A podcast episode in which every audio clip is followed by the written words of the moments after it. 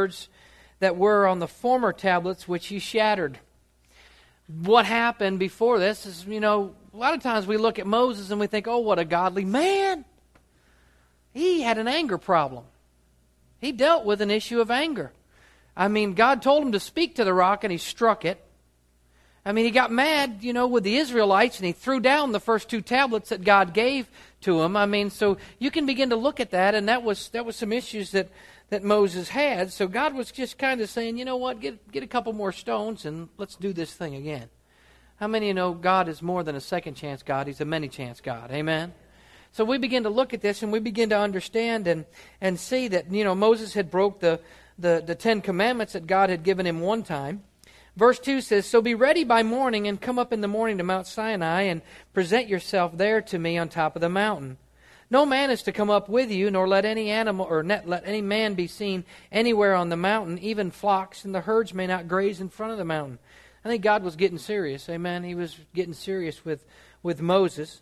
So he cut out two stone tablets like the former ones, and Moses up, rose up early in the morning, and he went to Mount Sinai as the Lord had commanded him, and he took two stone tablets in his hand. The Lord descended in a cloud. Let's not read this, but can you put yourself in Moses' situation? The Lord descended in a cloud and stood there with him as he called upon the name of the Lord. He descended in a cloud. There's times where we can feel the presence of God. It doesn't mean when you don't feel it that He's not there. But it's good. I like the times when I can feel the presence of the God. I get those Holy Ghost goosebump shivers. I, I can't explain it. I remember sometime one time when Shell and I were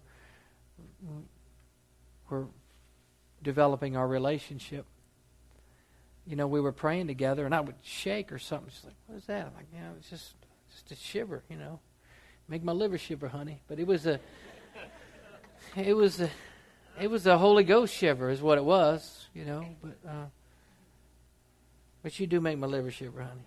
My heart quiver.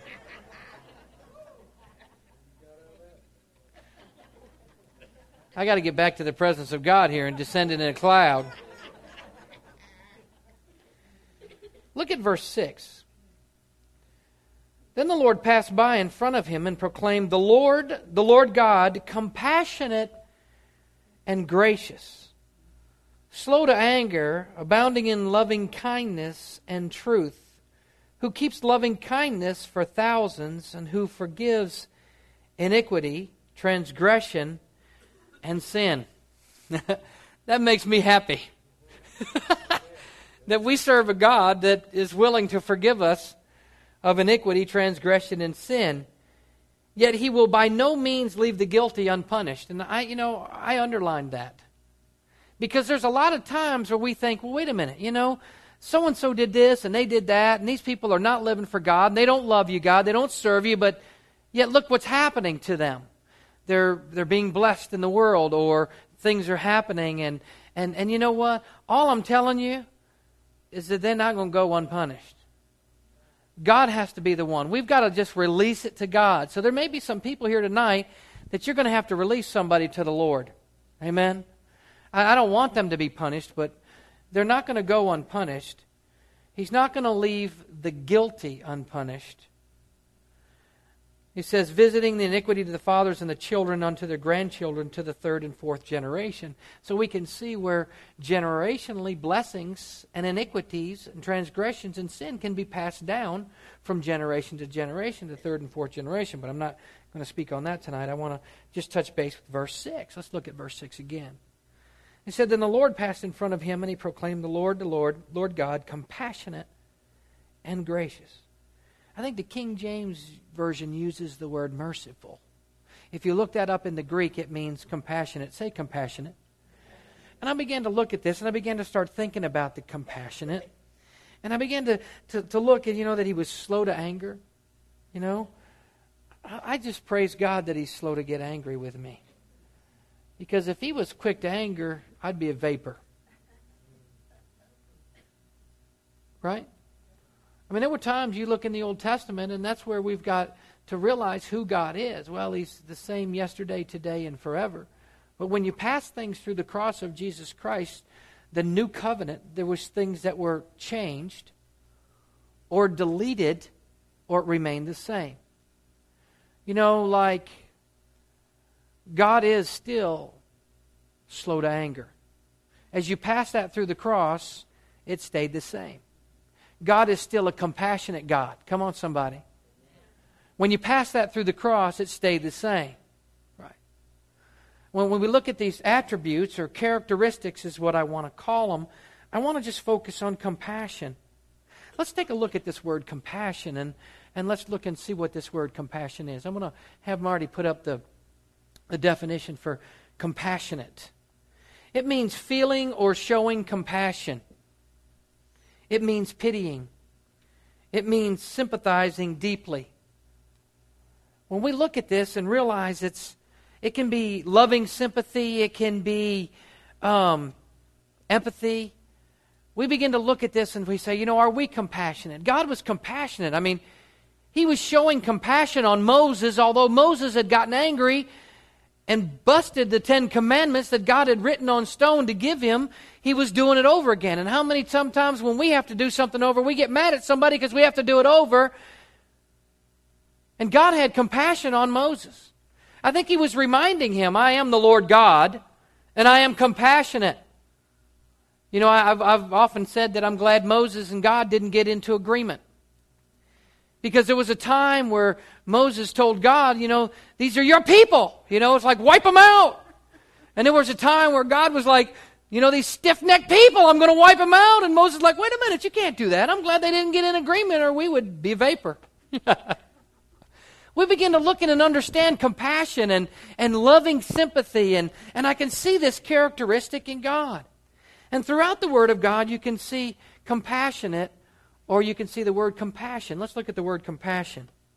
The word compassion is sorrow for sufferings or trouble of another with the urge to help. Anybody had the urge to help somebody? You had compassion and it moved you to help them? It was the urge to help. It can be pity. It can be deep sympathy. Say deep sympathy. I mean, not just, you know, I'm sorry for your loss, but it can be a deep sympathy. When you look at this word, in the Hebrew, it refers back to like in your bowels.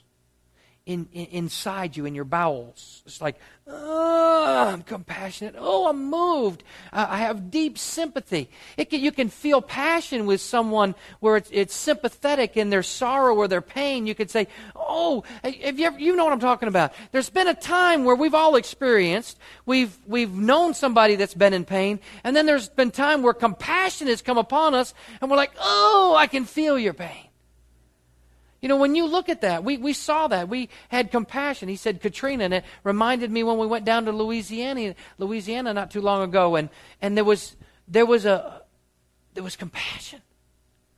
We were in a car and, and we had left this place and there was some spiritual warfare that was taking place. It was just really, it was an area of witchcraft. And, and this one, one woman, just, Mary Stonewood, she just began to, uh, Native American sister, she just began to cry out. It was just in her bowels, in her innermost being, in her, inside her. There was just something that was going on, and such a, a level of, of compassion began to come out. This is what we're talking about. It wasn't just a, well, you know, Moses, I'm a little compassionate on you, brother.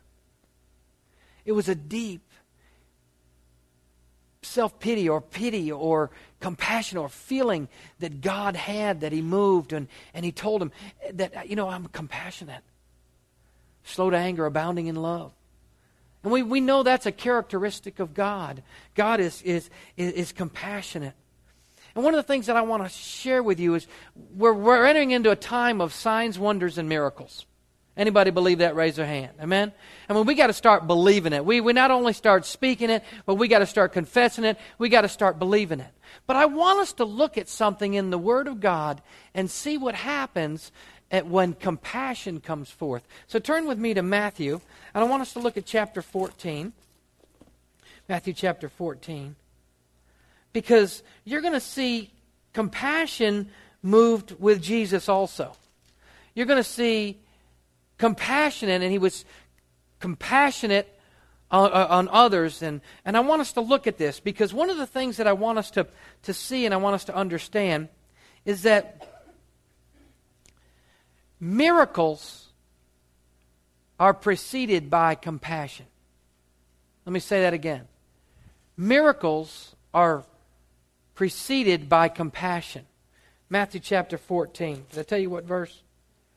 I don't know. Verse 13, I think, is what we're looking at.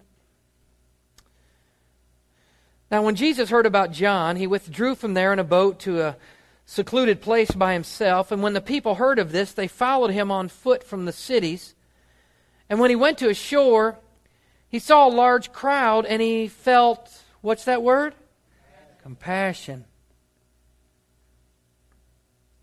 The Bible didn't say that he healed the sick and then he felt compassion. It said that he felt compassion and then healed the sick. Come on, somebody. There was compassion that preceded miracles.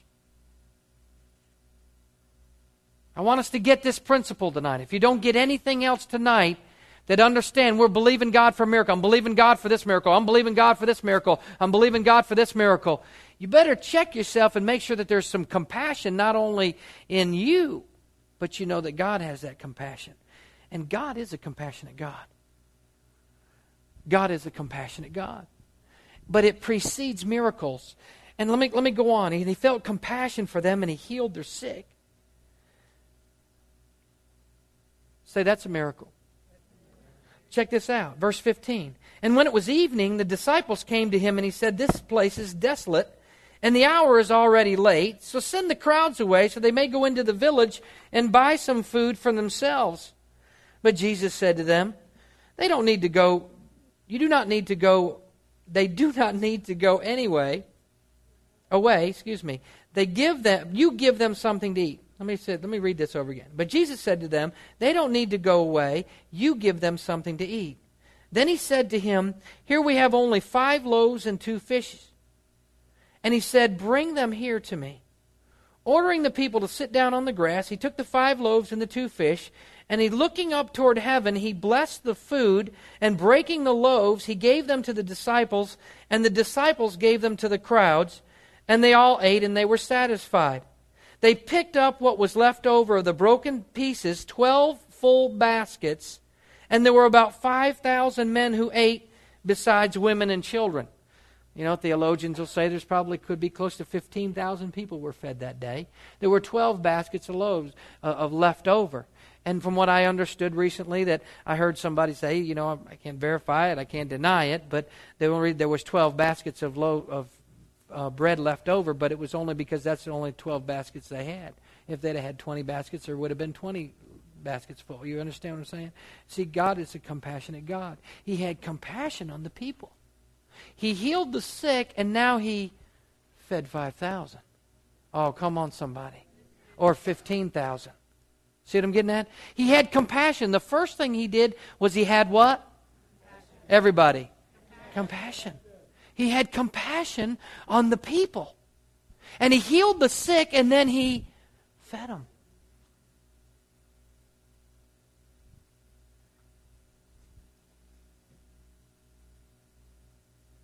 Now, I don't know about you, but feeding 15,000 people with a few loaves and a few, uh, a few fishes and a few bread, I think that's a miracle. Amen? So, what happened before the miracle took place, where he healed the sick and then he fed the 5,000, was that God had compassion. He operated with compassion. I mean, Jesus, he's a loving, caring, feeling person. He healed the sick. They all ate and they were full. How many of you have ever eaten and not gotten full? yeah, I've eaten and not gotten full. You know, they all ate, they were full. What happened also is he increased the faith of the disciples. He increased their faith. And we also see to where the reaction it turned into action for the people. In other words, his compassion created a reaction. They brought in the, the, the bread and the fishes, and then the disciples fed them. They overcame a problem. How are we going to feed all these people? What are we going to do with this? We send them to town, let them go buy their own stuff. God has a way. But we, we see the principle of compassion first. I want us to be able to see this. Turn with me to Matthew chapter 20 because I just want to sh- just show you one more. And I want to I want to encourage you in your personal study time to look and see how he had compassion on us. Miracles are preceded by compassion. Say that. Miracles are preceded by compassion. In Matthew 20, let's look at verse 29. And as they were leaving Jericho, a large crowd followed him. And two blind men sitting by the road, hearing that Jesus was passing by, cried out, Lord, have mercy on us, son of David. The crowd sternly told them to be quiet, but they cried out, cried out all the more, Lord, son of David, have mercy on us. And Jesus stopped and called them, and he said, What do you want me to do for you? And, the, and they said to him, Lord, we want our eyes to be opened. What's the next word say? Moved with what? Compassion. Say it again. Compassion. Moved with compassion. What did Jesus do? He touched their eyes and restored their sight. Do you see that?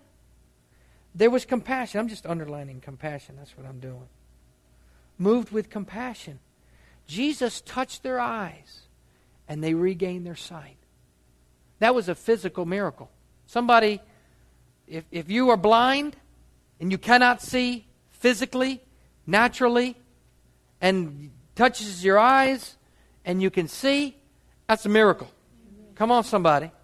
We're not talking spiritual here, but that is a miracle in the spiritual realm too. See, we don't discount, we, we discount some of that stuff.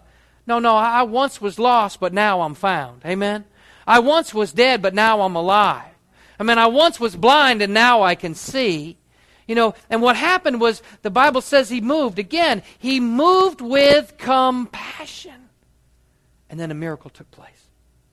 Compassion and a miracle took place. Compassion and a miracle took place. A lot of times we may not move with compassion and the miracle doesn't take place. Hello? We know we should lay hands and pray for her. But we're just not sure. But what happens is when we're really moved with compassion and said, oh, she needs a touch from God. And God, I'm just going to be a conduit. And I'm really being moved with compassion to pray for you. Expect the miracle to take place. Because miracles precede compassion. You can see it over and over again. You can see it over and over again. There were some different things that began to happen. Amen? Let's take a look at this. It's our command to be compassionate. Did you know that? If we're looking at the characteristics of God, and one of the characteristics of God is compassion, He's a compassionate God, then it's our command to be compassionate. Let me give you a couple scriptures. Write this down. Colossians 3:12. It says, "So as those who have been chosen by God, those who have been chosen by God. Isn't that you? Is that me? Holy and beloved, put on a heart of compassion, kindness, humility, gentleness, and patience, bearing with one another and forgiving. I have not forgiven Aunt Martha. Are you crazy? I've not forgiven her. Forgiving one another. Again, how many of you would say some forgiveness issues would be a miracle? Well, that's why the, probably the word compassion is before. What is that? That's not what I just read. Did I say read 312? Oh, okay. I was going to say, wait a minute, that's not it. Can you go back to 12? There we go. Put on a heart of compassion. May, you know, I, I don't believe that things just happenstance, that the word compassion is before forgiving. Because if it precedes miracles, some of you know it would be a miracle for you to forgive Aunt Martha. Those of you that are visiting, Aunt Martha's just a she's a hypothetical person that I use in some of my sermons because we've all got a grace grower in our life. You know Aunt Martha? You're so cute. You're so tall. It's so good to see you. I remember you when you was dead, me. And Martha, that was, you know, 25 years ago. But yet she still remembers. But have compassion. So he says, we put on a heart of compassion, kindness, humility, gentleness, and patience, bearing with one another, forgiving each other. Whoever has a complaint against anyone, just as the Lord forgave you, so you should also forgive. Amen? So also should you forgive. God forgave you. Mm, I could just go off on this. God forgave us. God forgave us. Why are you still holding it against somebody else? God forgave you. He forgave you. You know what? You were guilty. You were guilty, and He forgave you and you confessed, you repented, and it's thrown in the sea of forgetfulness, never be to remember it again. Come on. It's moved away as far as the east is from the west. He forgave you. We got to have compassion. We got to have compassion on each other and one another. Because we're expecting a miracle, but compassion has to take place first. Are y'all seeing this in the Word? I mean, this is probably something you've already known, but I just wanted to show you and kind of remind you again. Let me give you a few more scriptures. Ephesians 4:32 says, "Be kind to one another, tender-hearted, forgiving each other just as God in Christ has also forgiven you." 1 Peter 3:8, you can write that down. Ephesians 4:32 is what I read just a minute ago. 1 Peter 3:8. Finally, be ye in one mind, having compassion one for another, love as brother, brethren, be pitiful, be courteous. Zechariah 7. Then the word of the Lord came to Zechariah, saying, Thus says the Lord of hosts Dispense true justice and practice kindness and compassion each to his brother. God has had compassion on you in, in a situation. And I can tell you that God has had compassion on me in many situations. And He's probably had compassion in your life. God is a compassionate God. He is a compassionate God. Jesus had compassion when He died on the cross for you. When He said, Father, forgive them, um, you're them. I'm them. Forgive them, for they know not what they do. He had compassion on us. He had at his disposal 10,000 angels. He could have called them down from heaven, just like that. But he had compassion on us. He had compassion on us. Psalms 145 9 says, The Lord is good to all, and he has compassion on all that he has made. The Lord is good to all, and he has compassion on all that he has made. Aren't you fearfully and wonderfully made? God has compassion on you. And I, and, and I think we're commanded to have compassion on others. I'm not there yet. There's times where I don't have compassion. There's times where I'm still dealing with my fleshly nature. But, but it, doesn't, it doesn't discount the fact that God is a compassionate God. So I want us to begin to look at the next few weeks. We're going to look at the different characteristics of God in Exodus 34. And tonight we looked at what? Compassion. Again, compassion. And we know that compassion preceded miracles. Preceded miracles. And we're called to have compassion, compassion on each other and one another. Amen. Let's let me pray. Father, in the name of Jesus, I thank you for this word that we do see that you, who are a compassionate God, and you show compassion on your people and all that you've made. God, I thank you for that. I thank you for being merciful. I thank you for having compassion on us.